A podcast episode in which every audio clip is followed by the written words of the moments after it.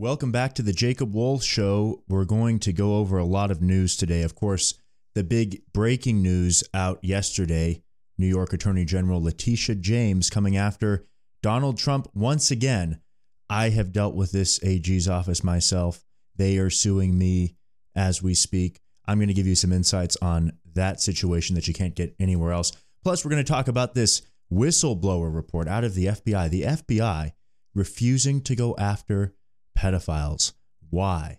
They're more interested in going after Trump supporters, it seems. We're going to talk about that whistleblower report and much more on this episode. It's great to have all of you once again, whether you're watching live on YouTube or on podcast apps everywhere. I'm, I'm very pleased to have everyone today. Uh, and we begin, of course, talking about this situation. Letitia James coming after Donald Trump Everyone saw the Drudge Report uh, front page, I'm sure. New York sues Trump clan for fraud, Art of the Steal, inflated net worth by billions. This was a 222 page filing. Uh, she made an open referral to the uh, IRS for criminal prosecution, as if the IRS needed any referral uh, to harass none other than Donald Trump himself, as if they needed her to refer them in order to do that. Well, uh, all of that at the top of Drudge Report, but it was very unclear from the reporting, from the Twitter headlines, exactly what Letitia James and the New York AG, what their claim actually was. What, in fact, uh, did they believe that uh, Trump did? And eventually, if you looked deeply enough, uh, you could find out, in fact, what they were saying, but it was not uh, terribly clear. It did not make a lot of sense. Uh, not a lot of this made uh, any sense at all. But I look in this article. This is, uh, uh for those of you watching live, you can see this on the screen. It's a report out of CNBC. It says here James said that Trump massively overstated the values of his assets in statements to banks, insurance companies, and the IRS to, obtain, to obtain more favorable loan and insurance terms for his company, as well as to lower tax obligations. Now, I am by no means a tax attorney, I'm not a tax expert, but anybody who knows anything about the way that taxes work, particularly when it comes to real estate, particularly when it comes to property taxes and the like, you will know uh, that having more valuable property means that you pay more taxes, not less. You don't pay fewer dollars in taxes by having more valuable property. So, how would inflating the value of his properties allow him to save money on taxes? Makes zero sense. Everyone knows uh, who's ever bought an insurance policy that if you're buying an insurance policy on a more valuable property or buying an insurance policy for a more valuable automobile, that policy costs more money, of course, because any damage would presumably uh, cost more. Anything the insurance company had to cover would cost more, and so they charge you more. So, how overestimating the values of your buildings would cause you to save money on insurance, again, is uh, totally unclear. And well, she points out an instance of uh, Mar a Lago. She says that Mar a Lago only generated uh, $25 million approximately in this one year she talks about in revenue. Therefore, they say the property should be worth something like $75 million. Well, that's what she says. And we're talking about a prime time piece of real estate in Florida, a prime time, very unique piece of real estate. Where on earth uh, does a prime time piece of real estate like that trade at uh, three times gross income? Where does a piece of property like that trade at three times revenue? Nowhere. Of course, it's worth a lot more than $75 million. The claim from her that the property is worth $75 million is absurd. And again, it's a property in Florida. She doesn't have an interest in the property taxes from the from the estate, certainly. It certainly isn't a matter of New York property taxes, of New York income taxes. The property is located in Florida. And again, if Trump claims that it's worth about 10 times what it's worth, that was the claim from the New York AG's office, then he would end up paying more in taxes. In fact, one would think that if all of these allegations from the AG are true, that they're going to owe Trump a big tax refund. if anything, they're going to owe him a big tax refund, is what they would owe him. Now, uh, she earlier rejected a settlement offer from Trump in this matter. He offered to settle the case, they rejected it. Something tells me that this case ultimately will be settled, but that they just didn't want to settle it before uh, they had a chance to do a big press conference and get a lot of press out of it. That to me would seem to be what would most likely happen. As somebody points out in the chat here, you would pay significantly more insurance premiums insuring a two bedroom apartment versus a 20 bedroom mansion. Of course. Of course. So it is just absolutely absurd, her claims. As I mentioned at the start of the show, uh, this same AG, this same woman, is also suing me as we speak. She's suing me and Jack Burkman under the Ku Klux Klan Act of 1871. If there's anything as obscene as claiming that overvaluing your properties makes you pay less taxes, if there's anything so absurd, it might be accusing me, a Jew, and Jack Burkman, a Jew, of being Ku Klux Klansmen. If there's just one thing that would be uh, quite as absurd, it would probably have to be that. So this uh, lawsuit from the New York AG is completely ridiculous. It'll probably be settled out of court. They wanted to get their press out of this. It's about as ridiculous as their lawsuit against me that they've been pursuing now for several years, claiming that I'm somehow a Klansman, uh, deposing me for 10 plus hours, deposing Jack Burkman for more than 20 hours.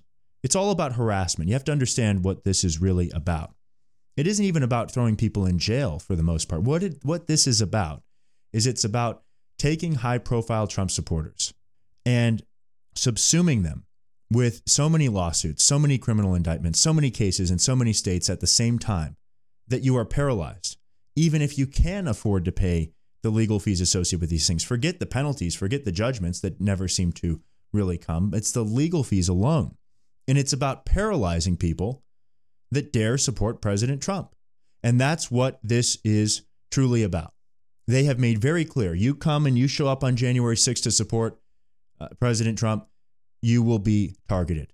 You support President Trump in a high profile, meaningful way, the way that Jacob Wohl did. We're going to come after you in several states at once. We're going to surround you on all sides with bullshit. That's what uh, these people are all about. That is what they do. It is all about uh, subsuming people in legal fees, paralyzing them, making it harder for them to hire people, making it harder for them to uh, go about their daily lives. It is harassment. It's un American. It is demonic. And these people have got to be at some point uh, brought to heel. It, it will have to happen. They are utterly out of control. When I'm being deposed for 10 hours by somebody who's hopped up on methamphetamine, this uh, guy named Rick Sawyer was, was on meth. Clearly, his, his pupils were the size of quarters. And he was bouncing up and down in his chair and, and, and writhing and and stuttering and, and grinding his teeth together like somebody who's just been absolutely blown out on meth or ecstasy. That's what we're dealing with. You could see the, the, the fires of hell burning in his eyes. You could see it. A lot of these people smell like sulfur, literally.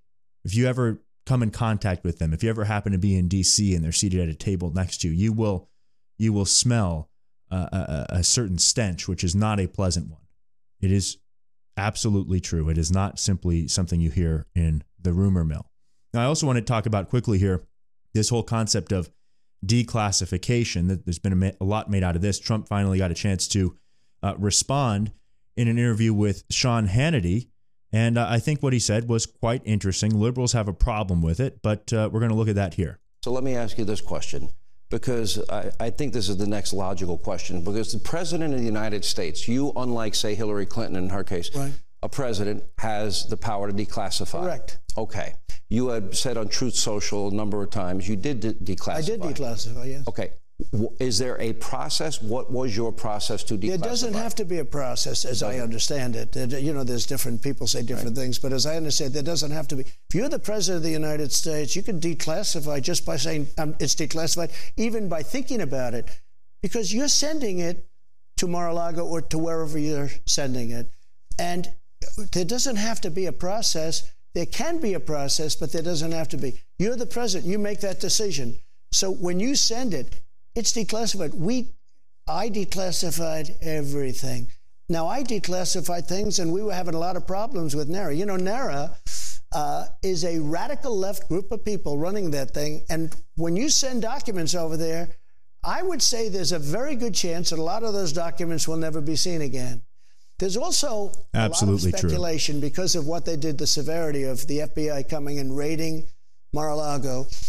Were they looking for the Hillary Clinton emails that were deleted, but they are around someplace? Were they looking for the wait, wait, spying you on say Trump's? you had it. Did, no, no. They may be saying they uh-huh. may have thought that it was in did. there. Okay. And a lot of people said the only thing that would give the kind of severity that they showed by actually coming in and raiding with many, many people is the Hillary Clinton deal, the Russia, Russia, Russia stuff, or I mean, there are there are a number. So is Trump correct? It can you simply declassify something as a president by mailing it, by simply thinking this is declassified. I'm sending it out, therefore it is. The answer is yes. The answer is unequivocally yes. Now, it may not sound correct to you. It may not sound intuitive. It may not sound like a policy that would exist in government where normally for anybody to do anything, there has to be 15 different layers of paperwork. If nothing else, uh, because that paperwork will create jobs. Red tape, paperwork, forms, signatures, authorizations, stamps. But in the case of presidential declassification, that power is absolute. It is an absolute uh, sort of power. And, and to, to see that in action, uh, we need look no further uh, than a great report uh, that happened to come out uh, back in 2019. This is from uh, NPR, this report. it talks about declassification. There was a controversy at the time as to whether Trump could or could not send out these particular photos that had to do with North Korea. The report from NPR was entitled Can President Trump Really Tweet a Highly Classified Satellite Photo? Yep, he can. This is from NPR. This is from National Public Radio, the leftists that run that operation. And in fact, the president can tweet something out. This is again back in 2019 dealing with issues of uh, North Korea satellite imagery and the like. Uh, the report here from the NPR from NPR again entitled uh, "Can President Trump really tweet a highly classified satellite photo? Yep, he can. Here's part of the report here. It says Hanham, deputy director of the Open Nuclear Network in Vienna, says she has seen lots of crystal clear, uh, lots of images over the years, uh, but it was so crystal clear and high resolution. I did not believe it would come from a satellite, she says. Well, yeah, there's some pretty good spy satellites out there. Really, really good spy satellites out there. Uh, there are still few details about how the image made its way to Trump's Twitter account. The president received his daily intelligence briefing at 11:30 a.m. Eastern Time about 2 hours before the tweet. CNBC reported that Trump was shown the photo during the briefing. A flash is visible in the center of the image which suggests that Trump or someone else took a photo of the original image, which Hanham says might have been the intelligence briefing slide. The Office of the Director of National Intelligence, normally called ODNI, uh, referred questions about the image to the White House. We had a photo and I released it, which I have the absolute right to do, Trump told reporters late Friday. Such a disclosure of classified information by anyone but the, but the president uh, would end in jail time, says Bruce Klingner, a former CIA officer now at the Conservative Heritage Foundation. Anyone else uh, who revealed it would have been in Leavenworth prison serving out a prison term, Klingner said. But in a world of classified secrets, the President of the United States has absolute power. That is, again, from NPR here. The President has absolute power.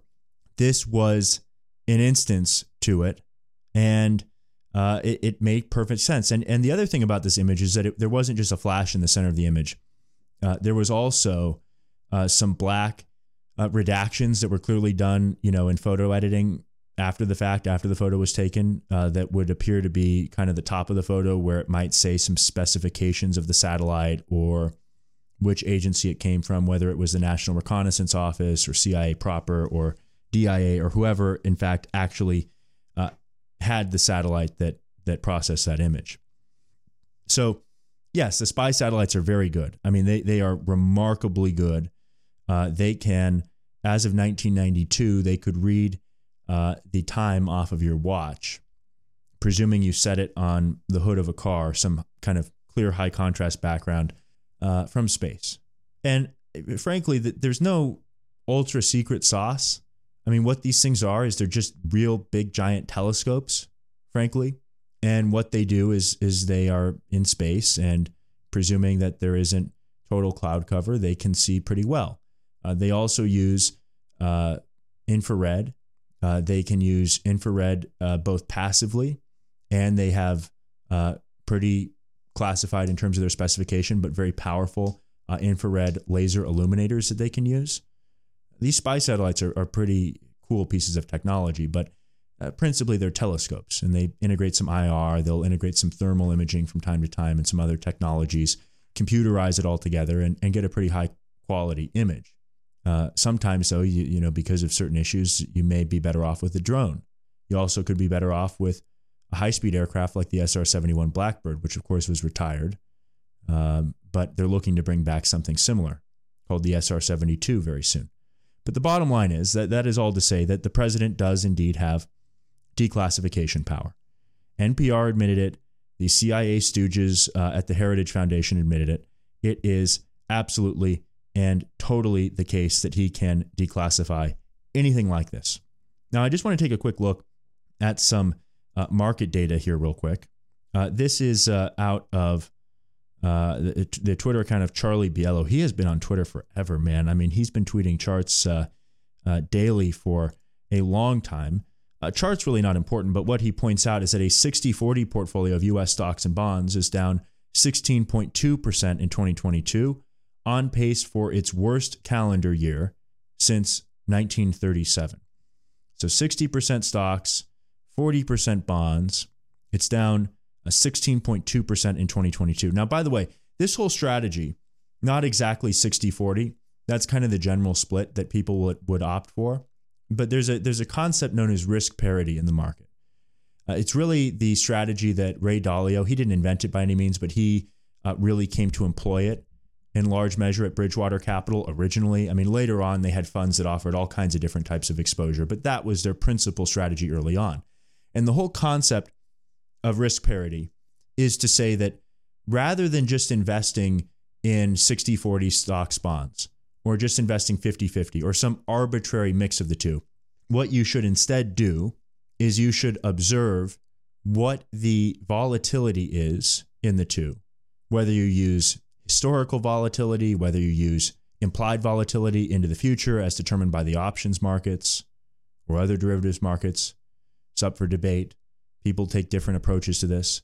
But what you do is you take into account the volatility and you use that to weight the, the portfolio and give those two asset classes, that is, stocks and bonds, equal weighting as determined by their respective volatility. So, for instance, if you were to just take a historical average, it's not necessarily true this year, it's not true into the future in the implied volatility, but if you were to take the kind of historical average, which is that stocks have been twice as volatile as bonds, then what you would determine is that you should have, uh, assuming you wanted them to be equally weighted in volatility, something like two thirds bonds and one third stocks, if that's what you were looking to do. The other way that people do this is that they'll have two thirds stocks and then they'll lever the bond side three to one. Because the, when, you, when it comes to trading fixed income assets, particularly government bonds, but really any bonds, you can achieve tremendous leverage in bonds. In, in my former life, I, I, traded a lot of fixed income products. I traded uh, short term interest rate derivatives, also known as STIRS, uh, mostly the Eurodollar curve and the Euribor curve. These are the 90 uh, day interest rates, but you trade the various months, the expectations out into the future. And so you're, you're trading what people's expectations are in different points in time and you do that through various spreads like butterflies and pack spreads, etc. You trade calendar spreads into butterflies and back out into calendars. And people trade order flow in these products, basically trading against big financial institutions that come in with big sloppy orders. And even still, human traders in that particular market can still make a living churning out thousands of trades a day, assuming, and this is a big assumption, that you either get rebates from the exchange, which means you're actually getting paid to trade, you're getting paid to provide liquidity, or at least you have an exchange seat, or you have some provision such that your uh, commissions are either zero on the trades, zero per contract, or like I said, if the exchange is actually paying you to make the trades, you could actually have a scratch day and be up. So that's how the, the world of market making and fixed income works in, in the era of the Volcker rule, where banks were severely limited as to what they could do in their own proprietary books. This business became spun out to what sort of called themselves market making firms or, or fixed income proprietary trading firms, a lot of them based out of Chicago, many of them based out of London, a few in New York. And that's how that whole market worked. So, anyway, I, I was involved in that in a very small way, trading for some Chinese family offices uh, for a couple of years.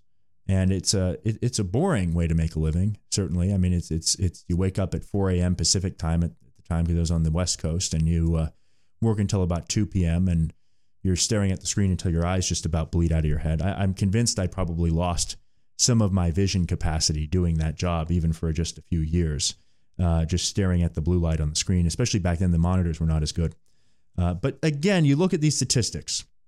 The uh, stock bond portfolio of 60 40 stocks to bonds, all US, is going to be down 16.2% so far in 2022, uh, which puts it on par with 1937 for being the worst year uh, in U.S. history as measured all the way back to 1928. So from 1928 to 2022, your worst years in those portfolios were uh, 27.3% down in 1931, 20.7% down in 1937. The third worst year, so we're talking Great Depression here in those periods of time. Great Depression. And today, you'd be looking at uh, down 16.2%. And that's with a strong dollar. So it's not as though you've been, you know, losing value on the dollar side of this trade either. Now, again, strong dollar is bad for a lot of U.S. stocks that that export things like iPhones and and uh, leaves other countries with less capacity to buy products from U.S. companies. So a strong dollar is not always good for the U.S., contrary to what uh, the layman might think. What, what's maybe most surprising about this is you look at some other really crappy years in the markets, and you have 13.9% down in 2008.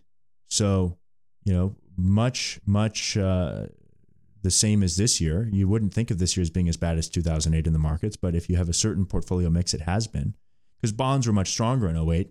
This year, bonds are down big. TLT, I think, is down 30% on the year or something. 2002, 7.1, 2001, 4.9% down. 74, Jimmy Carter era, down 14.7%. So it's striking, you know, it's been a, it's been an orderly decline in the markets. It's been a very orderly decline. There hasn't been many flash crashes. There haven't been many times when you you you can't get your money out of uh, money market funds like you had in 08. The banks are much stronger today than they were in 2008. The mortgage backed security market these days is much stronger than in 2008. In fact, all credit markets essentially are much stronger today than they were in 2008 with regard to uh, whether or not those bits of paper are likely to default. Yeah, they've been much stronger today. And yet, the market has been down uh, quite a lot. So it's uh, it's it's striking to see. It is really striking to see. Uh, we go here now. I want to play a clip here from from Don Lemon, and I know many of you have probably seen this, but uh, wow, you you just watch what happens to his face for those of you watching on video. But either way, uh, here's a clip uh, from uh, CNN Don Lemon with a royal court uh, analyst here. Well, this is coming when you know there's all of this wealth, and you hear about it comes as England is facing rising costs of living, a living crisis, austerity budget cuts, and so on. And then you have the, those who are asking uh, for reparations for colonialism, and they're wondering, you know, 100 billion dollars, 24 billion dollars and who's asking for that exactly? It's I'm not sure. Here and there, 500 million there. Some people want to be paid back, and uh, uh, and members of the public are wondering why are we suffering when you are, you know, you have all of this vast wealth. Those are legitimate concerns. Well, I think you're right about reparations in terms of if people want it, though, what they need to do is you always need to go back to the beginning of a supply chain. Where was the beginning of the supply chain? that was in Africa. And when across the entire world, when the slavery was taking place, which was the first nation in the world that abolished uh, slavery? The first nation in the world to abolish it. It was started by William Wilberforce, was the British. In, in Great Britain, they abolished slavery. 2,000 naval men died on the high seas trying to stop slavery. Why? Because the African kings were rounding up their own people. They had them on cages waiting in the beaches. No one was running into Africa to get them. And I think you're totally right. If reparations need to be paid, We need to go right back to the beginning of that supply chain and say who was rounding up their own people and having them handcuffed in cages. Absolutely, that's where they should start. And maybe I don't know the descendants of those families where they died the, in the high seas trying to stop the slavery. That those families should receive something too. I think at the same time. Well, Don Lemon was just uh, kind of dumbstruck by this, but it's true.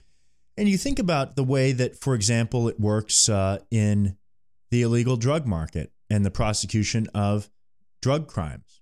If you're caught in possession for your own personal usage, you have a certain penalty. If you're caught in possession with intent to distribute, as like a street dealer, a little bit of drugs, you're punished more harshly. If you're caught running a major distribution operation or production operation, if you are, as she puts it, the beginning of the supply chain in the drug market, assuming uh, like slavery, drugs are bad, slavery is bad, drugs are bad, uh, then you are punished uh, most severely. And so when you look at the slavery situation, is it the case that the people at the beginning of the supply chain, the people that captured the slaves and put them on the market, they are in fact the most guilty? The the slave dealers are more guilty than the slave users in the way that drug dealers are punished more harshly than drug users. Is that the case? It would stand to reason. It's the way that we process other uh, moral issues as far as which part of the whole uh, degenerate chain is worse than the other. But this was really striking, and it's the first time I've ever heard uh, somebody make that argument in the mainstream media. I'm sure she's not going to be invited back on uh, CNN. It doesn't usually work that way, uh, unfortunately for her. I want to go here to this report. This is interesting. If you're like me, uh, you've been noticing that there's just been a ton of unexplained, horrible car accidents lately. I mean, it just seems like more than usual. And I wonder, uh, is it is it just getting back to pre-pandemic traffic patterns, more people on the road again, uh, something like that?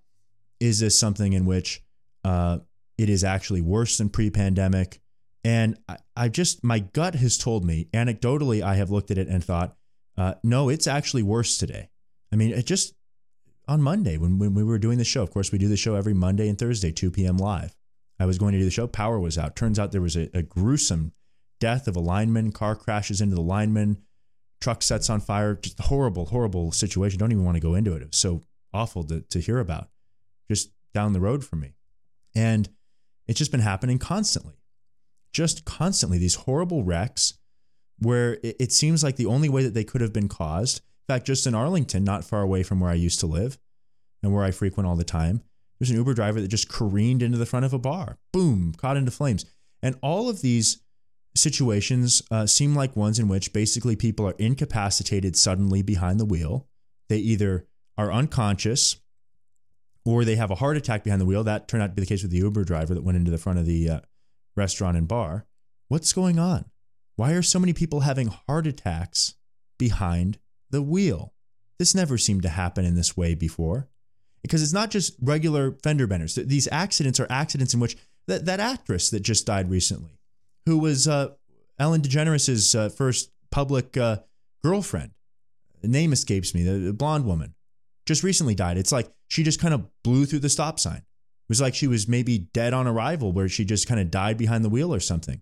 And there are potential causes of all these heart attacks that I don't think we're allowed to talk about. Questions that we aren't allowed to ask about what might be causing this. Just recently, uh, yesterday, in fact, guy who was on my uh, middle school basketball team went on to play for UCLA. He was a grade younger than me, about a year and a half younger than me, but grade younger than me. Uh, he just suddenly died, 22 years old, just boom, just sudden death. They call it sudden adult death syndrome now, SADS, as if that's a real thing. You know, sudden infant death syndrome, everybody knows about that, but they call it sudden adult death syndrome. So it seems like people are just dying behind the wheel or having heart attacks or something, and there's all these mysterious car accidents. But again, I wanted to know whether it was statistically true. Well, we had this report out from Dr. Peter Attia. You've probably seen him uh, on uh, the Joe Rogan podcast or others before. He's he's out there in the public quite a bit, and uh, his new article, uh, "The Epidemic on the Road: Motor Vehicle Accidents Are a Common yet often overlooked cause of death, and the numbers are rising. The report says in February 2020, I shared a newsletter on traffic fatalities detailing various types of automotive accidents and how one might reduce the risk of each. Above all, I emphasize that car crashes are an extraordinarily common yet overlooked cause of death in the United States. Little did I know it at the time, uh, but the problem was about to become much worse. In 2019, a total of 36,355 people died in traffic accidents in the US. In 2021, that number jumped to 42,915, an 18% increase in just two years. That surge affected every age group on every type of road in every month of the year. Following a brief lull in the first two to three months of pandemic lockdowns, car accident fatalities have risen sharply relative to pre pandemic levels. Okay, so a lot of numbers there. Let's just slow down here. They have increased significantly, 18% in 2021 versus 2019, 18% higher.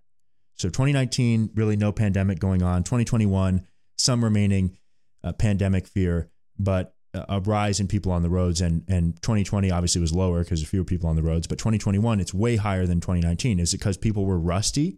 That could seem to be an explanation. You know people are just kind of rusty. They haven't driven much in 2020 if at all and they're getting back on the road. Seems like that could be. Seems like that's a a, a logical figure but maybe uh, not because in 2022 as he writes here there appears to be a continuation of that morbid trend with automotive deaths from January through March outpacing those in 2021 by 7%, according to a report last month by the National Highway Traffic Safety Administration. So, uh, unless you're talking about something, I looked at kind of a broader scope of these numbers just to determine okay, 7%, 18%, but what's the general variance in these numbers? When you look at the numbers adjusted for population, so talking kind of per capita, they do remain fairly consistent.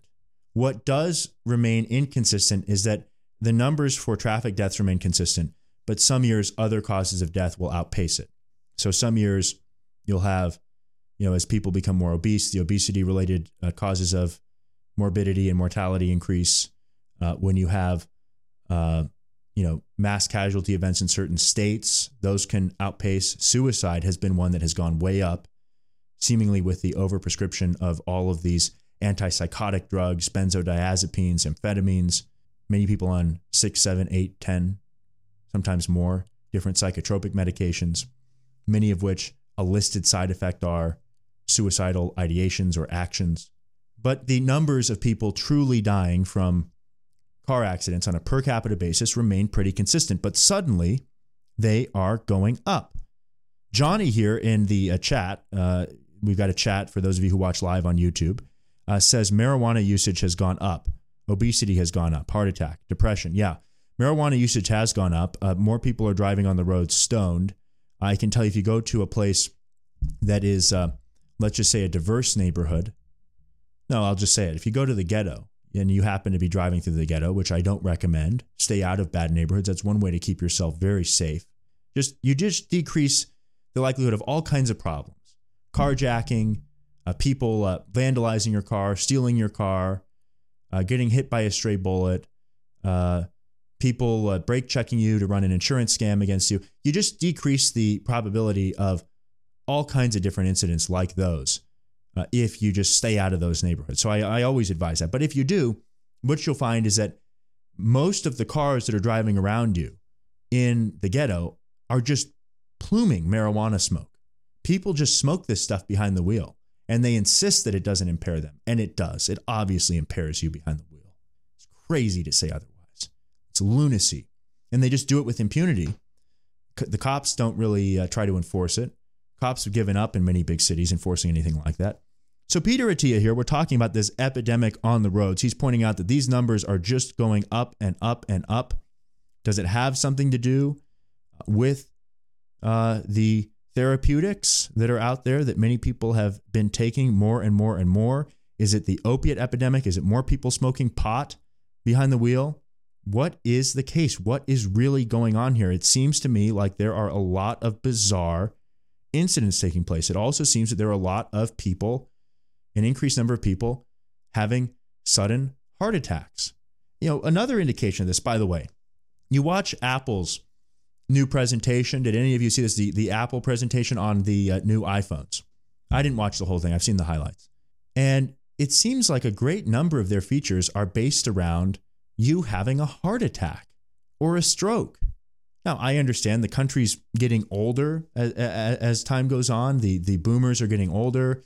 They're adopting iPhones. I mean, I, I can understand the general trend, but it seems that, like, increasingly, as Apple does more and more presentations for their Apple Watches, for the iPhones, it seems like just an increasing number of their features, an increasing percentage of the time on the stage is focused on, and when you have a heart attack, uh, the watch will call the 911 ambulance. And uh, when you fall down the stairs with a stroke, the phone will call the police or call the fire department. Or when you uh, uh, crash your car suddenly, the watch will detect it and call EMS. And then when you pass out and wake up in the desert, you can use the satellite feature to contact an SOS message to a satellite. It's just, it's like an increasing number of these damn features on these iPhones are about you having heart attacks and strokes. They're they're morbid.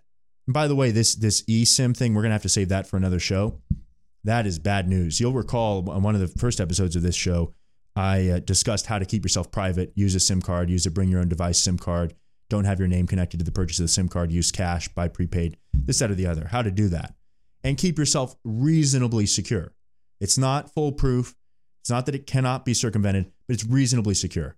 And by the way, it makes it hard for somebody to do what they call a SIM swapping attack, where what people will do is this they say, okay, let's see if we can find Jacob Wohl's phone number. They find Jacob Wohl's phone number. Then what they do is that they go in uh, to the Sprint or the T-Mobile or the Verizon or the AT&T store. They know which carrier you have. They say, "Hey, I'm Jacob Wohl." They find a guy who looks like him, fake ID. They get your your SIM card swapped to a new SIM card, claiming that they lost their phone and they're you. They attack it that way. Well, guess what? If the carrier doesn't even know who has your number, like you're Jacob Wohl, okay, what's your number? Sorry, we don't see your account. We can't swap it. If they don't even know, it makes it a hell of a lot harder to do that. Now, the new iPhones have eSIM, which is where you don't have a SIM card. It's all virtual. You have to be completely compromised from a privacy standpoint. And uh, they claim it's more secure against SIM swapping. It's not. It doesn't even require somebody to go in in person. All they have to do is engineer it over the phone, call in.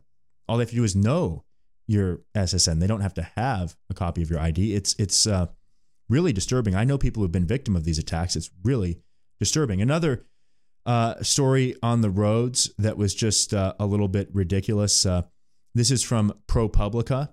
There was this big debate about how you know we need to not have police officers pull people over for speeding, tail lights, bad tags, all of that because that's racist. So in Chicago, they said don't pull over people for that stuff you're going to be automatically unconsciously racist if you do so. Yes, even if you're a black cop, it doesn't make sense. Okay. Well, so they replaced the cops doing so with speed cameras. And, and I'm no fan of speed cameras. I think they're kind of chicken shit. California would never allow speed cameras, I don't think. Uh, maybe they do in some places now. I remember even red light cameras growing up in California when those first came out. People would unbolt them and just toss them out, just toss them on the side of the road or take them people did not put up with that stuff there and they were limited to basically Beverly Hills for a long time. Well, they wanted to get around racism, so they use uh, speed cameras.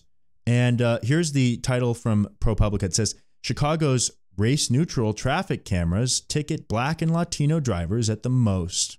Uh, the most. Uh, a ProPublica analysis found that traffic cameras in Chicago's disproportionately uh, ticket black and Latino motorists but city officials plan to stick with them, and other cities may adopt them too.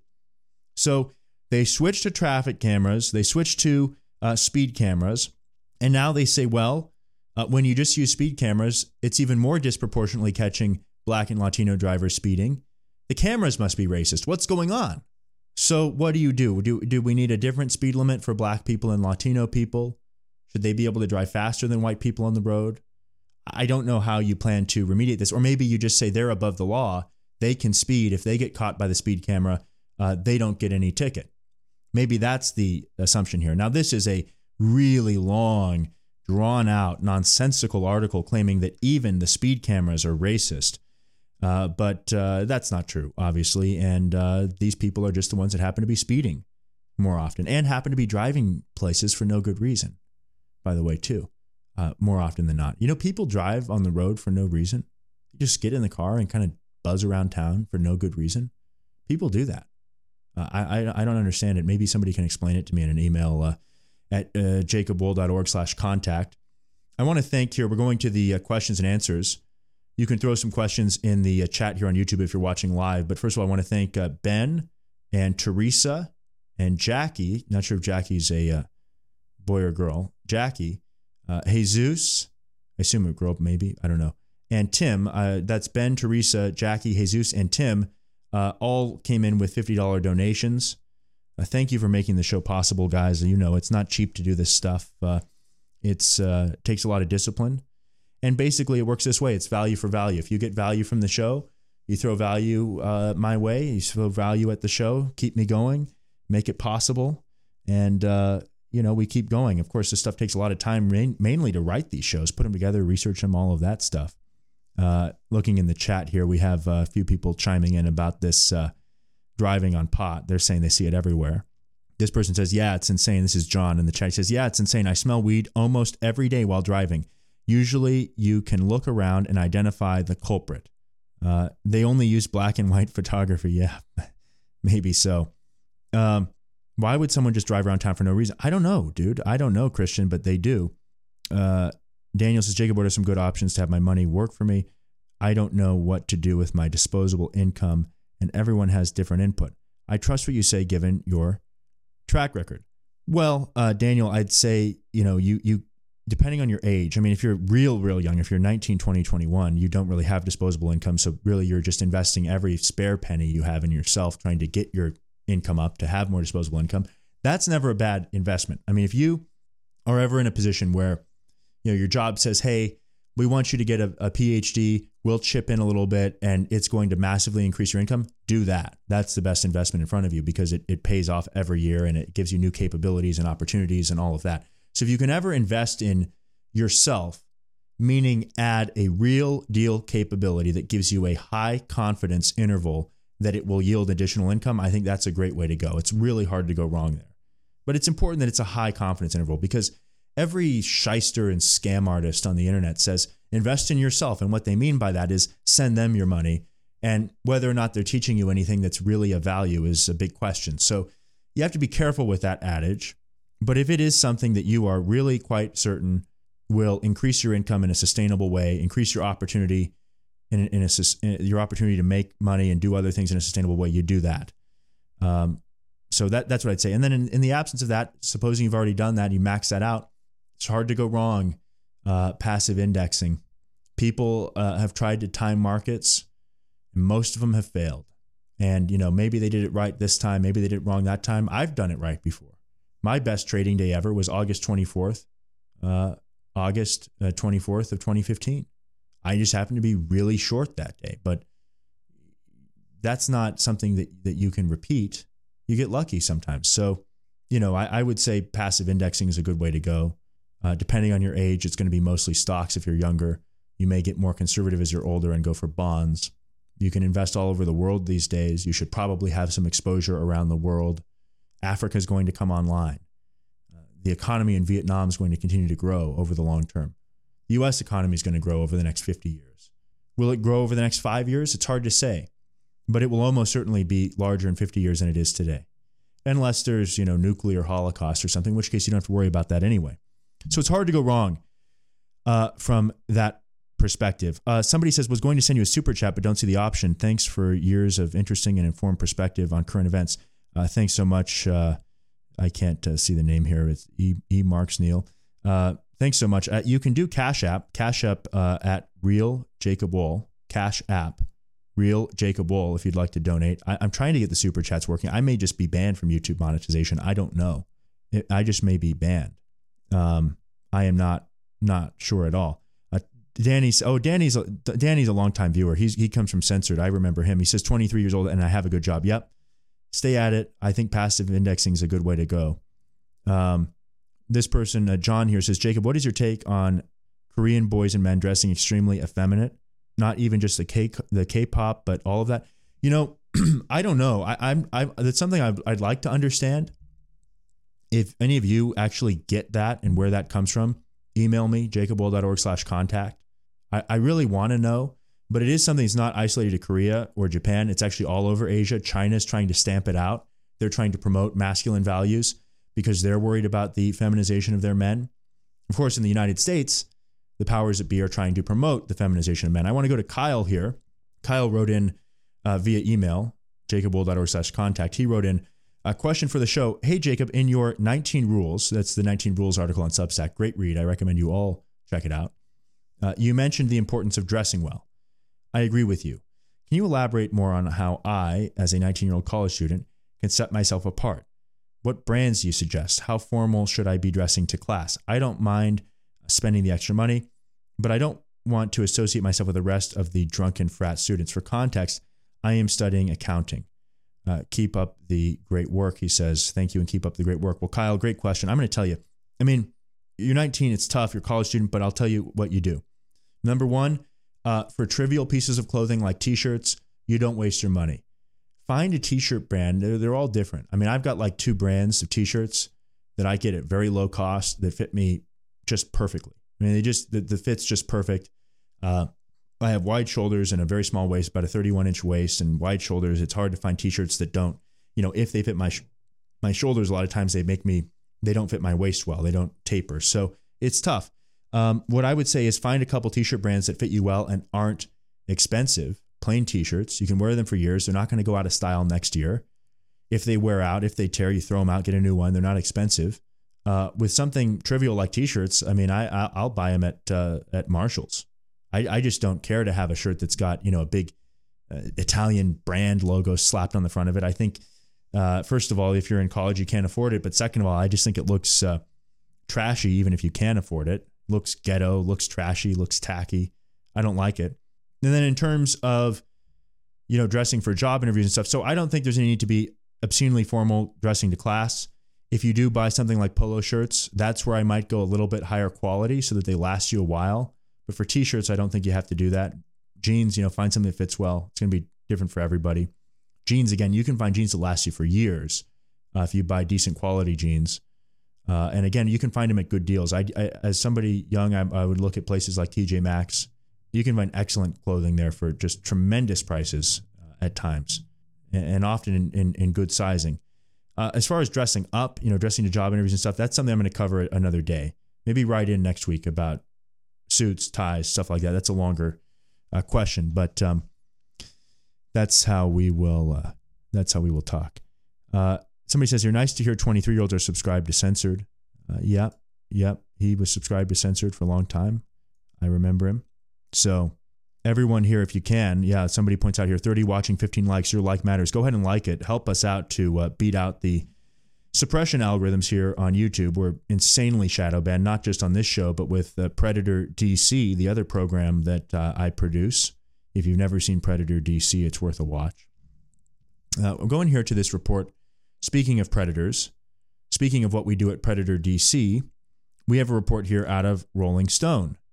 Report is uh, called "They Ju- They Don't Give a Shit." Former agent says FBI ignores child sex abuse cases Jane Turner, a 25 year FBI veteran who blew the whistle on malfeasance within her agency, says they botched Larry Nassar abuse case, uh, or says the botched Larry Nassar abuse case is part of a pattern. They don't give a shit. Former FBI agent says FBI ignores child sex abuse cases. Now, remember, you know, in the case of uh, the FBI whistleblower that came to the Washington Examiner, those folks were anonymous.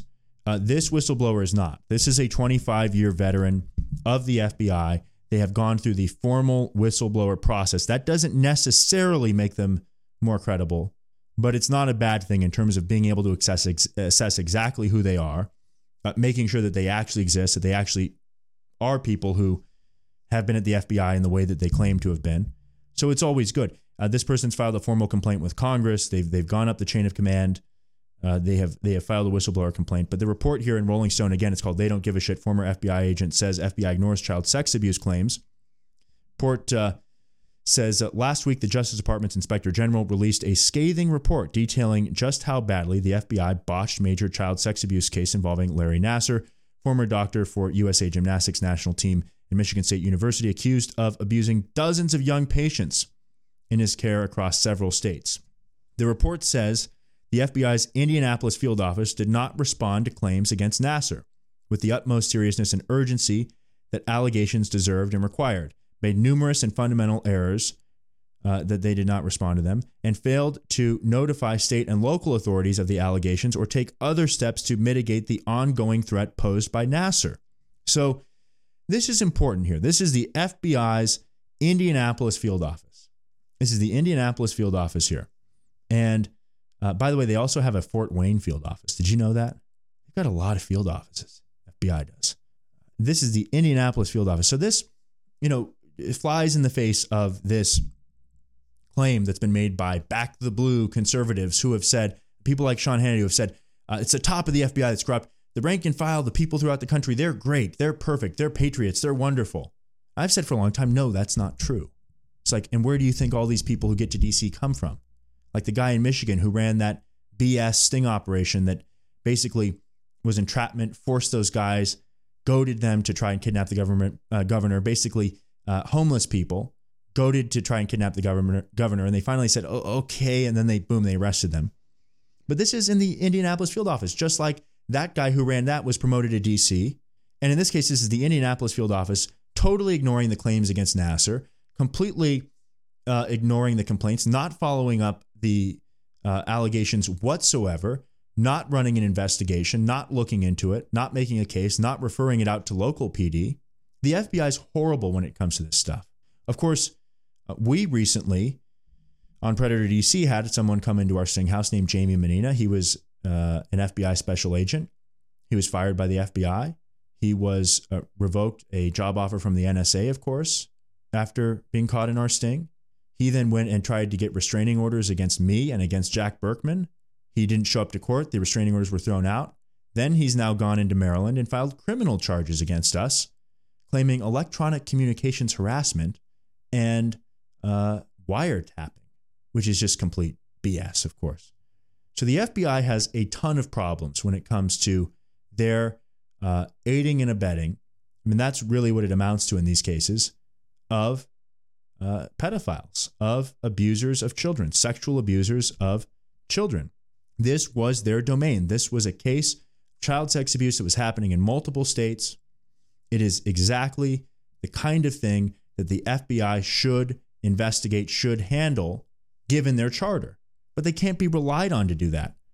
Among other failings, here's a report back to this, is in Rolling Stone again, uh, entitled They Don't Give a Shit. Former agent says FBI ignores child sex abuse cases. Continue here. It says, among other failings, the report states that the office did not return or did, did not document uh, their initial meeting with USA Gymnastics. So they didn't fill out a 302. They didn't document it at all, which approached the Bureau in July 2015 to report multiple gymnast allegations of sexual assault by Nassar. By the way, this is a mistake too. God forbid your kids are ever victimized or you have suspicions. You don't go to USA Gymnastics, okay? You go straight to the police. All right. You don't go to um, the company or the oversight board. You have to go straight to law enforcement because there is no case in which they can pursue things more quickly than you can. Anytime you add a layer, you're causing a problem in terms of time at the very least. So they didn't document it at all. How does that happen? They did not properly document a thumb drive provided by the athletic organization that contains videos and a PowerPoint presentation by Nassar in which he described his treatment practices and used the word uh, hoo ha to describe female anatomy, according to the report. The office interviewed only one of three athletes uh, USA Gymnastics made available to them and failed to document that interview. Yeah, that's very bizarre. Um, you don't use in the world of medicine. You don't um, you don't use slang terms to describe body parts. That's that's very just that's a big red flag just on its own. Just on its own. The office debated whether the evidence warranted a federal case, but failed to alert law enforcement or transfer the case to other jurisdiction despite saying they had. Now, here's the other problem here. USA Gymnastics goes to them. So the, the blame is not squarely with the FBI based on what I'm reading so far. USA Gymnastics goes to them and uh, they say, We had this issue. Here's this flash drive. If USA Gymnastics had allegations from the gymnasts, they needed to put the gymnasts themselves in touch with the FBI. They needed to give the FBI the contact information for those parents to talk to those gymnasts directly, not simply rely on this sort of, you know, oh, here's a video of him saying the word hoo ha. You've got allegations of molestation. You need to put the uh, law enforcement agency in touch with the victims of the molestation, not merely hand over kind of thumb drives and things. That that is that is totally. Uh, if this is in fact true, it is the wrong way uh, for that to be done. The reporting process is totally incorrect. And and given that you have an organization like USA Gymnastics, you would assume that there would just be some awareness, uh, some even even vague common sense about the the, the need to, for that to be done. It says here, according to Jane Turner, a 25 year FBI agent turned whistleblower who reported the mishandling of crimes against children on American Indian reservations in North Dakota, the FBI's failures in the Nassar case are unfortunately not unique. Turner believes the breakdown comes from a lack of training in handling these kinds of cases, a lack of oversight when things get handled badly, and a lack of interest on the part of a majority white and male staff who, according to Turner, would rather be working more glamorous assignments. They don't give a shit about kids or young people, she says. They're just not that proficient in sex abuse. They can do the pornography, that kind of thing.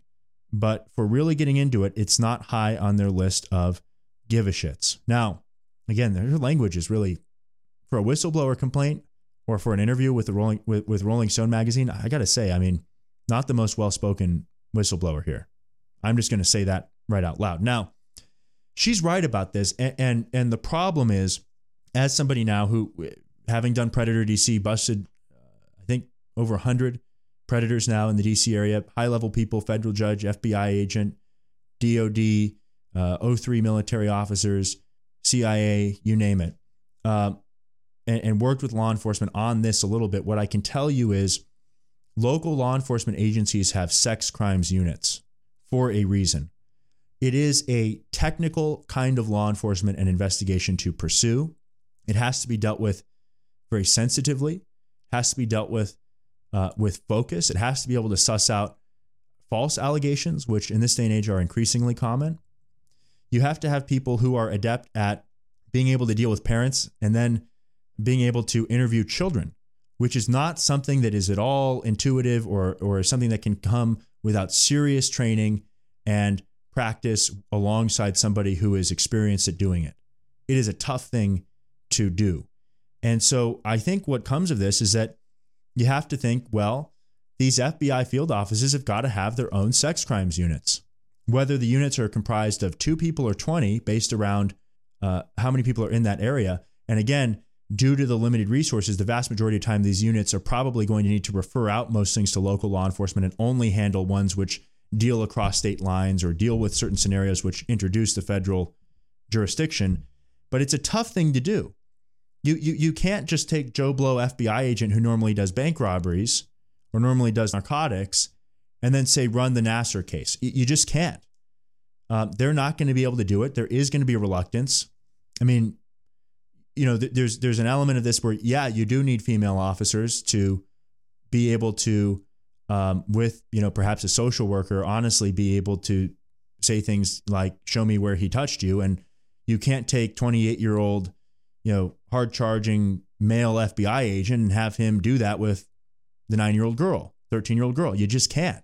It's not appropriate. It's not proper. He's not going to want to do that for obvious reasons. The kid's not going to want that to be done with him for obvious reasons. So you need female officers, you need male officers, and they need to know how to do sex abuse cases, which are which are unique and require unique capabilities, unique uh, interview styles to be able to get to the truth. You're dealing with children. Uh, children uh, uh, don't communicate the way that adults communicate. Children can have uh, very creative memories. I mean, you can talk to a two year old or, or, or, a four year old, uh, and they'll tell you a memory that they have about them and their imaginary friend, or them and the conversation they had with their teddy bear. So it's it's a very unique thing, and and the FBI, it would seem, are, are just not prepared to handle this kind of thing. Now, whether it's out of malice or whether it's out of the way that they've set up these field offices, the way they've set up the agency, that's another question. It says here in the article from Rolling Stone, uh, Nassar is now serving what amounts to uh, life in prison for Michigan State sexual abuse charges and a federal child pornography indictment because of the Indianapolis field office delays. However, the inspector general's report said that Nassar was able to abuse an estimated 70 more young athletes between July 2015 and August 2016 when the Michigan State University Police Department received a separate complaint about Nassar that found and, found child pornography in his home, for which he eventually drew the federal charge. Uh, to Turner, it's all typical of the way the Bureau operates. So again, here you say 70 more young athletes were abused because of this. And, and by the way, we know about the girls that were abused. It would not surprise me at all if he also abused little boys and they haven't learned about that yet. What we have found in doing Predator DC and doing three seasons of that program now and possibly working out a fourth, I won't say, and possibly doing other assignments around the country similar to what we've done so far, is uh, truly if, if you don't bust these guys yes they are they are rampant. They will go out and and there are women too. There are some women that do this. They basically become teachers. They abuse boys mostly sometimes girls. They're not caught nearly as often. Sometimes they have accomplice men. We dealt with that. We had a teacher we busted. The girlfriend wanted to get involved in the molestation too thomas berner. That episode's up on my youtube channel. If you don't bust these guys they will abuse dozens more children in a hurry now they say an estimated 70 more those are the ones you know about those are the ones who have come forward. It could be many more than that. And, and that's why the, the, the sort of sting operations that we do are so important because it's like a DUI checkpoint, okay? You can catch drunk drivers in the act when they're swerving on the road. That's a lot harder than setting up a checkpoint at a time that you know and a place that you know drunk drivers are going to be on the road and you pick off 10, 15, 20, 30, 40 in one night and potentially you stop them from drinking and driving the next night, the night after that, and the night after that. It's kind of the same philosophy when it comes to catching sex predators, especially the what I will say are, and it, it's hard to say they're high level in any way, but I would say the mo- the more sophisticated sex predators, the people who are the doctors, the lawyers, the judges, the FBI agents. If you want to catch them, you really have to use the sting operation to do so. Because the, the thing with these guys is that they're very good at picking their victims. What I mean by that is that they they target people they have authority over if they're in a position to have authority over children. Uh, they target young people who they determine have absent parents in the home, single parents a lot of times.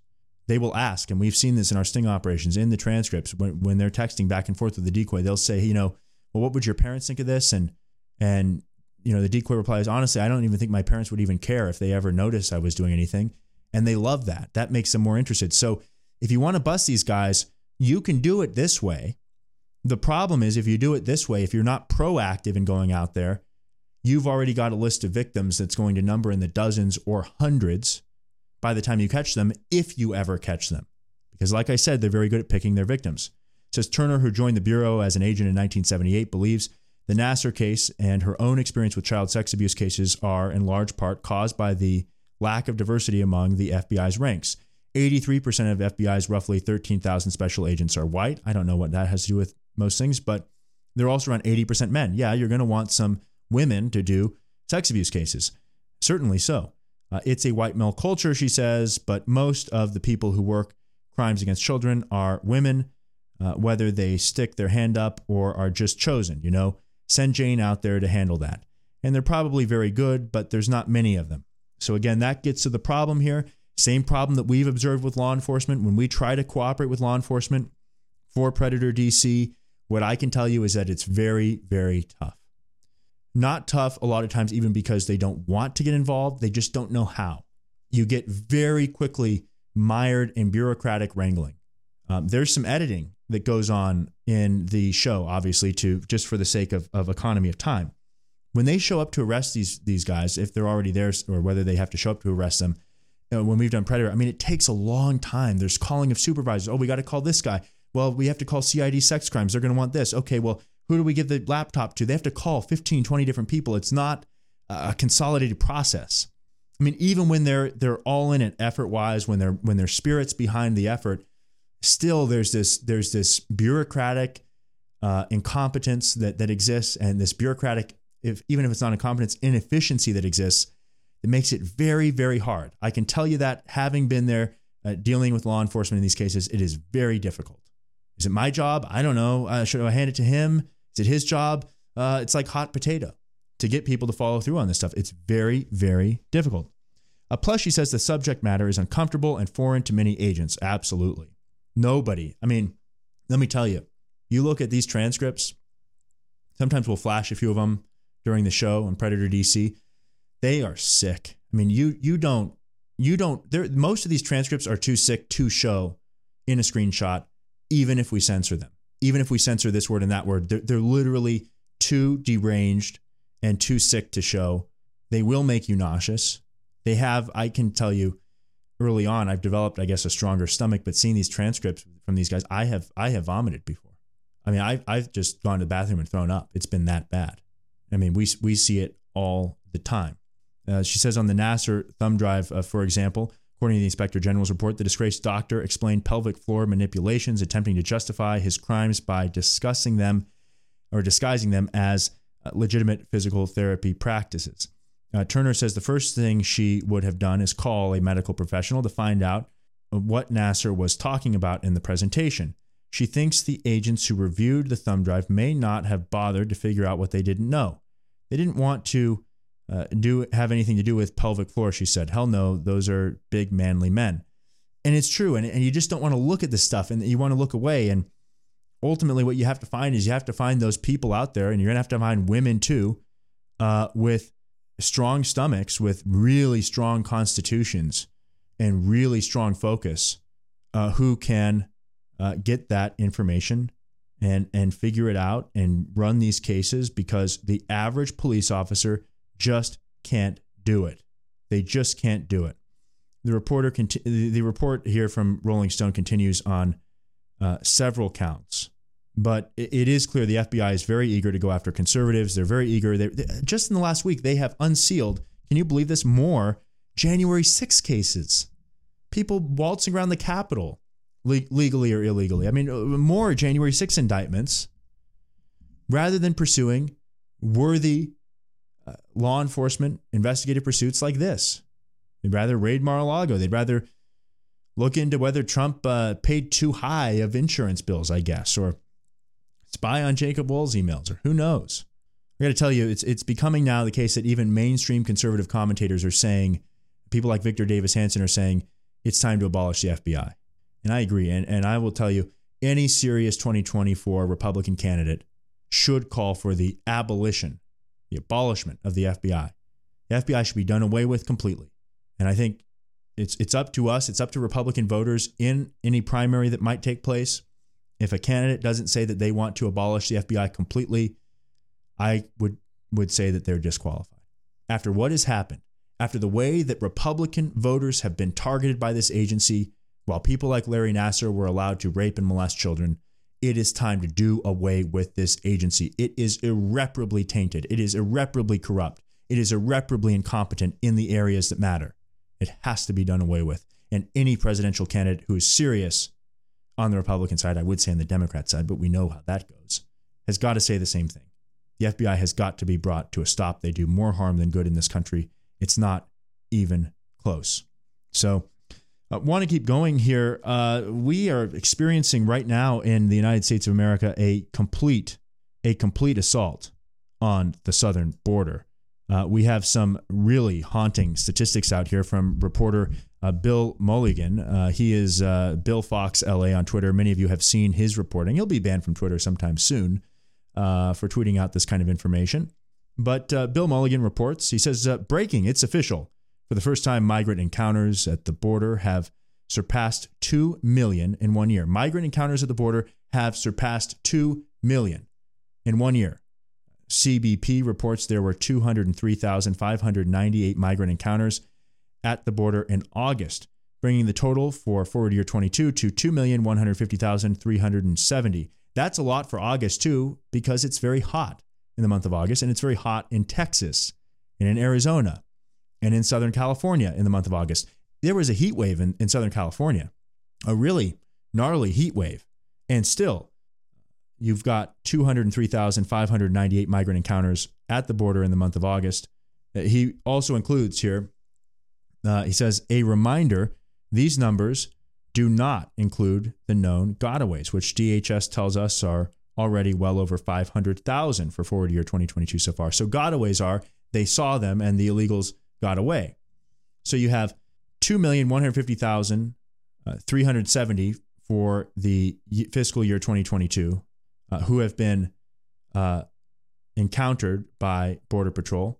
Another 500,000 that were encountered but got away. Most of them don't bother to get away. They want to get caught because they're just caught and released into the country anyway. Doesn't make a big difference. They're given some water, some food, and then they're put out and released into the country. Maybe even they'll find uh, that a Republican governor will pick them up and ship them to a place where they can make a lot more money, like Martha's Vineyard or Washington, D.C., although those people are now suing. Of course, they were rounded up and put in a class action by some Democrat lawyer. That's not a real lawsuit. It's not as though they organized a class action on their own. Clearly, that was a lawyer that that put that together. So you figure that, and and and again, so you're talking 2.6, almost 2.7. You round up 2.7 million encounters for fiscal year 2022 already.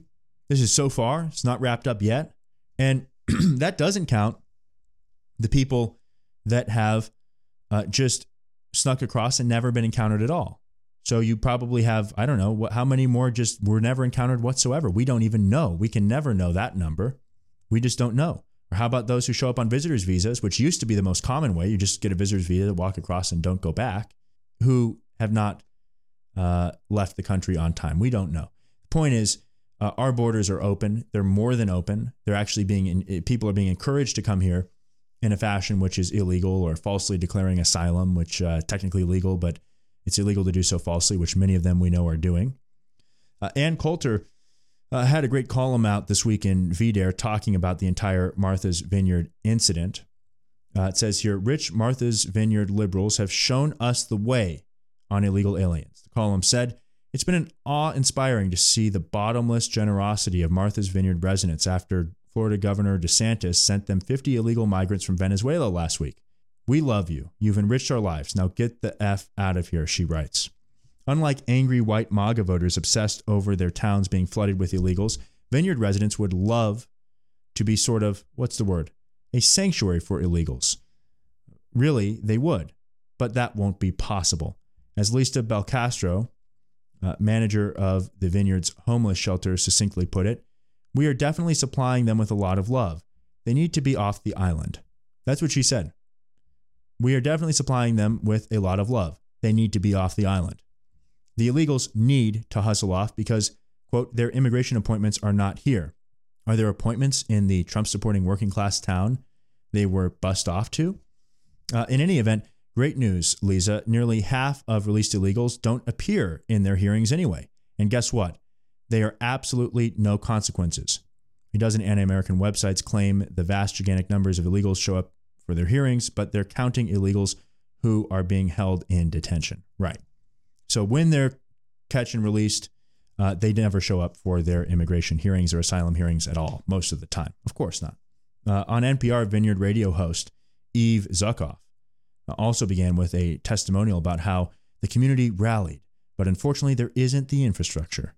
What do these great humanitarians imagine dirt poor towns in South Texas have in terms of, quote, infrastructure? Every single objection Vineyard residents have raised against the illegals being allowed to stay is precisely what ordinary Americans, not privileged enough to live in Martha's Vineyard, have been screaming from the rooftops for 30 years. Those 50 illegals represented less than a millionth of the enrichment that's already been foisted on the rest of America. They're one one hundred thousandth of the illegals admitted just under Biden. So just under Biden. Uh, vastly poorer towns have been forced to turn nearly their entire annual budgets over to feeding, housing, educating, and incarcerating great heaping portions of third worlders, while douchebags in places like Martha's Vineyard, 88% white, 3.7% black, 1.7% Hispanic, preen about their higher morality. So this is what she says. She talks about here the, the hospitals.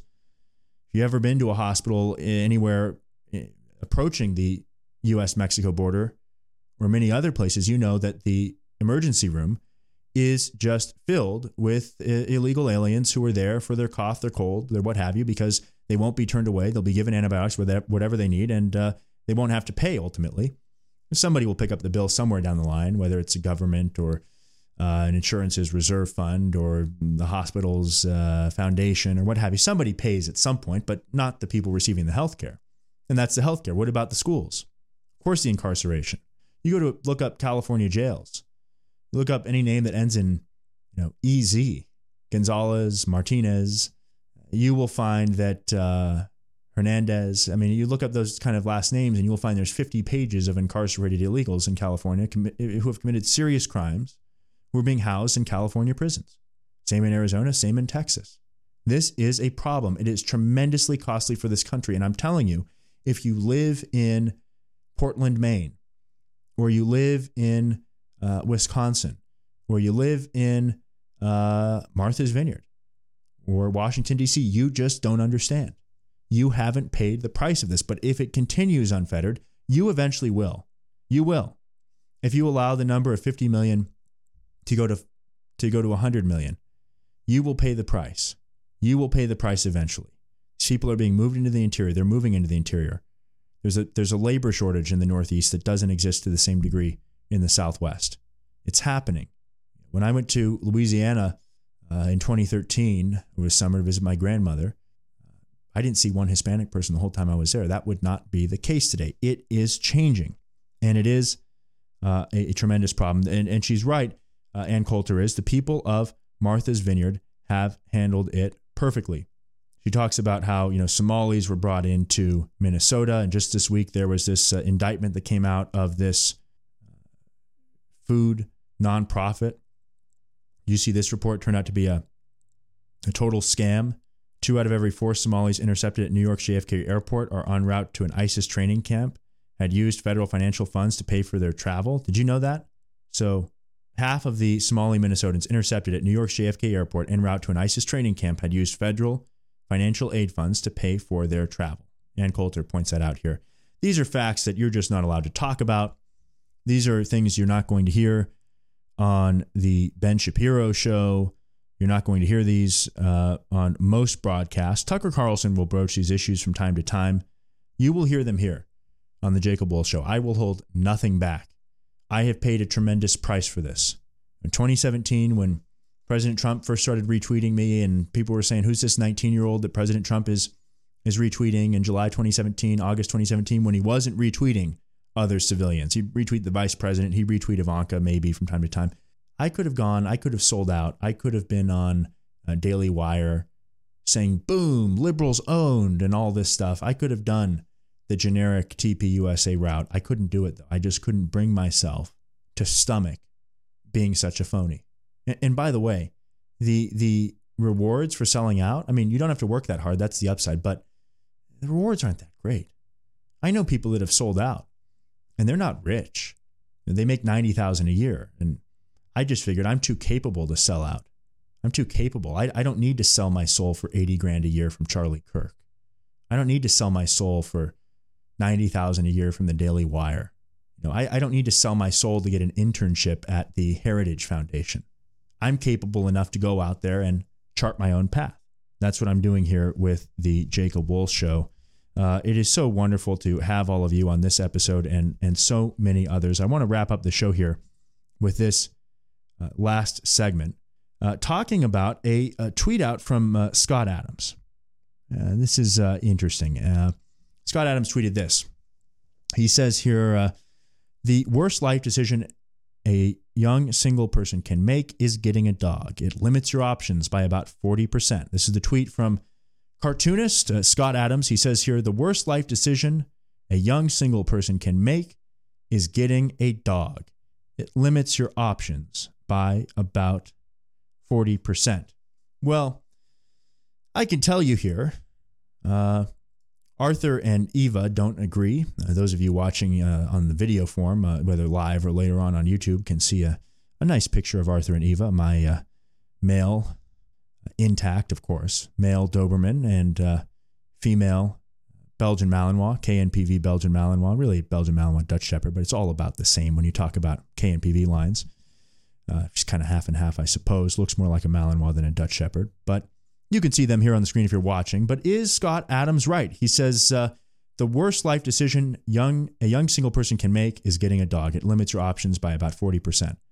Well, I can think of a lot worse options that they can do. I mean, a lot worse decisions they can make, like smoking dope or getting into drugs or becoming a drunk or uh, hanging out with losers. I mean, those are all worse things. But he says this is the worst thing you can do, and it limits your options by about 40%. Well, somebody on Twitter replied to Scott Adams. Uh, they said here, this is a quote from somebody replying to him, not me, someone else. They said, counterpoint single people shouldn't take advice from twice divorced guys who spend their free time being a button pushing jerk on Twitter. Well, that was somebody's reply. I'll tell you what I think here. And, and I have a very uh, unusual opinion of this that is that is non-binary. Scott Adams says uh, you, you, it's a terrible decision for a young single person to get a dog. It limits your options by about 40%. Well, what does he mean by that? Uh, does it mean limits your options to uh, date somebody who is, uh, and in fairness, I wasn't single when I got these dogs. I, am going to say that too. I was not single at all in a very serious relationship. I'm not single now. Same serious relationship. Okay, so he says it limits your options getting a dog by about 40%. It limits your options to what? Uh, date somebody who is uh, allergic to dogs, perhaps? Does it limit your option if you get a big, serious dog like uh, Arthur or Eva to get a cat? Very well could, or a pet hamster. The dogs may not like the hamster. Uh, does it limit your options to live in uh, dog free situations in terms of they want a dog deposit to live there or uh, they want, uh, you know, certain breeds are banned? Like you look at Arthur and Eva here, Belgian Malinois and, and Doberman, these breeds of dogs would be banned in, in most apartment buildings. Uh, they have a banned breed list. They don't like dangerous dogs. Uh, they say dangerous breeds. And it's like, are Arthur and Eva dangerous? Well, yeah, I suppose. They bite harder than your golden doodle. They run faster. They're bigger. They're stronger. They jump higher. They can channel more drive and aggression, I suppose. But that comes down to the person whether they can have a dog like that. So it would limit your options in that regard. It would limit your options to you know, suddenly, I mean, to some degree, it might somewhat make it harder to, to pick up and move, but not really. I mean, you could move state to state. It might p- limit your options to like pick up and travel the world or, or, or, or take a job overseas. Um, you know, it could, like I said, it could limit your options on certain rentals. Um, although there are ways around that. You get those emotional support tags and things like that. There are ways around those limitations. And sometimes you pay a $500 deposit. It's fine. So, what I will say is this I think that Scott Adams is right to a degree that it, that it limits your options. Certainly, if you're single, and you're not in a serious relationship, you got to take care of the dog all on your own. You can't uh, go on that trip, and you got to find somebody to watch the dog and all of that. But the other factor I will point out here is that I think sometimes limiting your options and, committing yourself to discipline gives you far more freedom. Now, this is seemingly counterintuitive, but it can be the case that limiting your options, being committed to discipline, to habits, to doing the same thing for a while can actually open up things to you, can open up opportunities, can open up relationships, can open up job offers, can open up financial opportunities, uh, investments, you name it. It really, really can. And one of the things I will tell you, I mean, I've experienced this in my own life. In, in 2020, I uh, traveled to probably 2019, 2020, half the states in the union, various political activities. And I, I convinced myself, oh, I got to run over there. I got to do this. I got to do that campaign activity. I got to go to that fundraiser. And the dogs, uh, part of the way through 2021, or Arthur, namely, slowed that down. But what I found is that you don't need to travel all over for all these things, especially in the age of uh, telecommuting, or now it's more known as uh, virtual work or what have you. And what I will say is that is that young people these days uh, they have a, a much greater, I would think, speaking as one myself, 24 years old, there's a much greater influence if you're on social media, and I'm not. I mean, I'm not on Instagram. I don't have the app. I don't have TikTok. I don't have uh, Twitter. I don't. I'm not involved in it. I don't consume it. I don't produce it. I'm banned. So that's that. I'm banned. They don't get my eyeballs, and they don't get to sell them to advertisers. That's my determination on it, and it's great. I have way more time. Now, all of that stuff took up two, three hours a day for me to produce content that I had to do at the pace to grow the way I was growing. Would I like to still have them at certain times? Of course, there were certain upsides that I don't enjoy any longer. But eh, there's this fear of missing out that's driven by social media, of You know, Jim's going here, Jim's doing that. Oh, he's moving to Argentina for a year to do this. Oh, she's moving to Italy to do that. There, there's this fear of missing out that's driven by your friends and people you know and people you don't know even who are posting on social media. And what that results in is a, a much greater sense of, of being mercurial by young people. And they've always, oh, young people have always been mercurial. They've always been impulsive. That, that's not new. But, but in the age of social media, I think everyone's more mercurial. Everyone's more likely to, what's that? Uh, fly fishing? I'll try that out. What's that? Uh, a model rocketry? Let me give that a try. It, you can just get into anything. You can learn about anything instantly. And, and then you can find people who are doing it. It looks interesting. I want to do that. And I have seen this come at people's expense. I have seen this mercurialism uh, more times than not lead people down a negative road as opposed to a positive one. You hear a lot about, I mean, at least people my age and people even 10 years older, mostly millennials and Zoomers, you'll hear a lot about traveling the world. I want to travel the world. You hear this all the time. You always ask the question, for what? I've, I've traveled the world. I've been to 39 countries, but each and every time that I traveled the world, there was a specific purpose for doing so. There was a commercial purpose for doing so. And by the way, I find that all the interesting things that happen when you're traveling happen when you're going somewhere and you're on a specific kind of mission. You're on a business deal, you're on an assignment, you're doing something where you have to get it done while you're there. And that's where everything interesting happens. It doesn't happen hanging out in, in tourist traps and going on tours and uh, hanging out with other tourists or or you know going wine tasting then nothing much that interesting happens in those cases. You don't really ever meet anybody that really proves to be a long-term uh, relationship in business or romantically or otherwise doing that. You just don't. If you go someplace on a mission that's another thing. But i always think why? I want to explore. I want to broaden my horizons. And, and there's a certain high when you first land somewhere and you think i'm going to broaden my horizons and my perspective is going to be widened and all of this stuff. And i find that more times than not, it's just not true. Uh, everyone that I know who has decided to like do something like move to Argentina for a year has come back with little more than wasted time. A few cases of food poisoning and a couple of maybe mediocre stories at best. We were driving on the mountain, man, but then the snow came down and we had to walk, blah, blah, blah, blah, blah. And then we ended up here and then this barkeep let us in. And okay, fantastic. And that's especially the case when you weren't there for any particular good reason. When you were there for a purpose, uh, it seems that then there can be certain really interesting stories. Know, when you're traveling to go rejigger the quality control in Guangzhou or go to, you know, Moldova to assess a, a call center or go to uh, Nigeria to uh, appraise the value of a portfolio of non-performing loans, well, then the interesting stuff seems to present itself because you're you're really dealing in the place. You're you're getting your claws into it in a certain sense. You're not just passing through. You're not just passing through town. So these people I know, I mean, I know so many people have done this. They they moved to Italy for a year. First of all, usually they don't even bother to learn the language. I mean, I, I would at least learn the language. They don't even learn that a lot of the time. And if you know you don't use it, you lose it. There's that too. So if I went and learned Swahili and I would never use it again, and what would be the point? I learned Russian. I, I use it enough to kind of keep myself up to at least conversational level. It, it, drops from fluent. It comes back. If I do a lot of it, it comes back up to fluent, but it, it, it drops back down to, you know, kind of conversational if I if I don't keep up with it. Obviously, that's what happens. So they don't even really learn the language a lot of times. Uh, they don't get anything out of this all, you know, this whole traveling the world business. And what I would say is they miss out on opportunities that would have been there if they stay put. It's not just travel, though. I mean, young people, it seems uh, these days, people switch jobs every 18 months. They switch hobbies every two years. They uh, switch careers every five years. They switch spouses at least every 10. Just look at Scott Adams. And, and frankly, look at his uh, now recently former spouse, uh, Kristina Basham. She's a model, then she's a travel blogger, then she's a pilot, then she's a commercial pilot. And I'm sure it's all been great fun in the moment, but but what does it lead to? What's the story arc to all of that?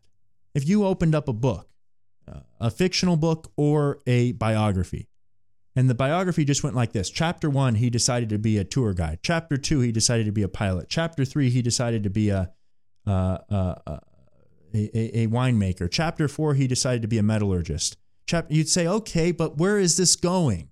What is the arc here? Where does this land?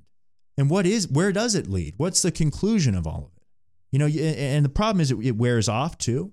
And you get older, you can only you you can't always do so much travel. Some people can, but most people can't travel the way they could when they were in their 20s, when they're in their 70s or 80s. They just can't. The jet lag, the fatigue, the need to have the pharmaceutical specialty drugs you're on uh, obtained. You just can't travel the same way. The fact you'll be targeted by thieves when you travel there, you can't do it the same way. Where does it lead? You have to think about all of this stuff. Somebody says it's like they are mimicking the pilot uh, in Catch Me If You Can. Yeah, uh, DiCaprio's character. Exactly. And where did that all lead for him? Nowhere good. So there, there are times when in life I think you can you you can limit your options and it can be a good thing. I'm not telling you to stay in a job that's hellish and terrible. I'm not telling you to do that at all. But when you're in a good job and you just get a little bit bored, maybe that's not the time to switch jobs. Maybe maybe you stick with it. And maybe you find ways within that job to, to make it more interesting. And then what do you know? Really good things come out of it. Like when you see these people that started off as a, a junior member at Goldman Sachs and then they become the CEO, started off as a uh, VP of whatever at a big corporation, then they're the CEO. Start off low, they work their way all the way up to CEO. Do you ever think, I mean, and forget CEO, just a top person, top guy, C level executive in the company. Do you think that they were ever bored? Yeah. I bet so. I bet working at, you know, Home Depot in the corporate sector of Home Depot for, for, for 20 years, there were certainly times that they were bored. And I'm, I'm just telling you, sometimes the ability to stick with something, with, to, to, to stay put and to stick with something yields some power, yields uh, something positive. I look at the career of, of our defense secretary, for example. I was looking at his Wikipedia page recently.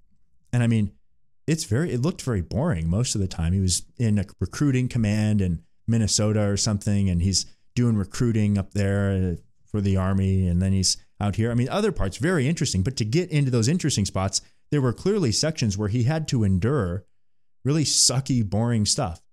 And during all of that, he could have bounced out and gone and done something that's new and has the sheen of being interesting simply because it is new. But he didn't. And, and sometimes there's an upside to that. Not always. There are no guarantees of that but sometimes there is. So I look at Scott Adams and I look at a, a guy that's had all these options. I mean, options galore. He has gone from you know being an executive in the telecom realm to being a cartoonist to being a public speaker to being a political commentator to being a streamer to keeping up the cartoons. All these options, but he doesn't have any kids. He dated a woman 40 years younger than him or something, or 30 plus years younger than him, and now she takes off because she's no longer interested and she got bored with whatever material trappings he could provide, presumably, or who knows? I don't know. Now, what does he do? Start over? I mean, at some point, you don't get to start over. That's the thing. I mean, you know, when you're 80, you, you, there's a certain age where dating the young, beautiful, fertile woman, it doesn't look right. And it isn't right. It doesn't fit. And that's just one sector of where things can go wrong, of where uh, uh, having too many options and bouncing all over the place and being super mercurial can look interesting on paper, can certainly look interesting from where you sit, and might be the wrong move. So is Scott Adams right? Can can dogs limit your options by 40%? Absolutely. And I think a lot of people could be very well served by having their options limited by 40%. Thanks for watching the Jacob Wohl show, everyone. Today, send in your donations, Cash App, Real Jacob Wohl. I'll have other ways of doing that up soon. Tune in on Monday live on YouTube, podcast apps everywhere. Leave a five star rating if you're listening in a podcast app. Share the links with your friends. I really appreciate it. It's the most important thing. Like and share and review. That's the critical part of getting the show out there, growing the broadcast, making it sustainable. Thanks so much for watching, and I'll see you on Monday, 2 p.m. Eastern Time live.